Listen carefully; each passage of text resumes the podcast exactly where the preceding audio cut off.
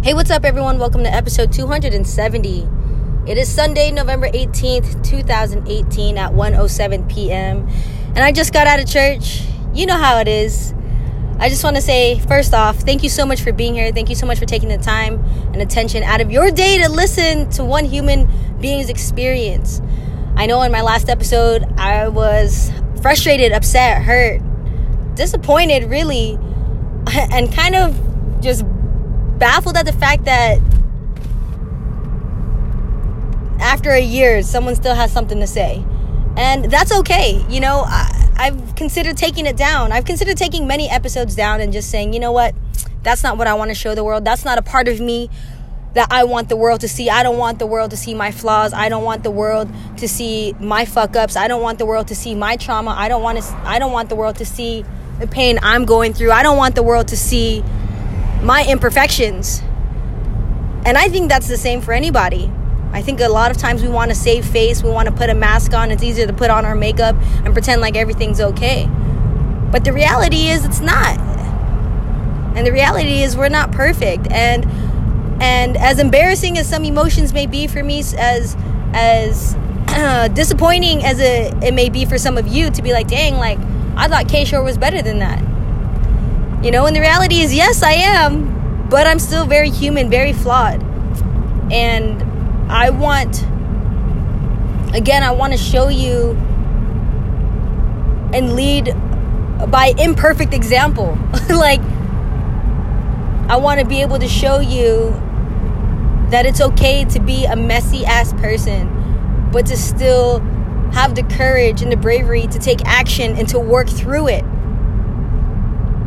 as opposed to suppressing it, as opposed to pretending like everything's okay, as opposed to pretending that you got your shit together, that we got our shit together. When the reality is, is like we most likely don't. And so I don't want you to be like, I don't ever want you to be like, oh, okay, sure, it's perfect, or she's doing this or that. Nah, like I want you to be like, she's just as fucked up as the rest of us, you know, but she's trying just trying and that's like the biggest thing i want people to take away from me is that i'm trying. You know and, and unfortunately most people aren't even doing that and that's okay until they're ready you know? And so that's basically what i got added to the, today's service was that was to lead by a true example by a real example and not some fake and phony one because I can't. I don't know how. I can't keep up with lies. I can't keep up with with what story I told last. You you all know me. I've told you 270 stories already. I can't remember what I said in episode 172. What what happened there? But I hope that you can see a thread, a common string, a pattern of of my spirit and of my heart. Because at the end of the day, that's all that we have. You know, our our flesh and our body and and our desires and our wants and our our saving face and our, our imperfect imperfect perfections that we put out to the world and project to the world that's just flesh that's just body but i hope that you can see my heart and you can see that i'm trying to cultivate a spirit in me that's one with god and that's one with our higher being and our higher power and the universe in general and i hope that you can see that it's consistent and it's not full of shit like some people are and that's okay that they're full of shit you know what I mean? Sometimes you need the people that are full of shit, that are average, that are normal to know what work that what work needs to get done.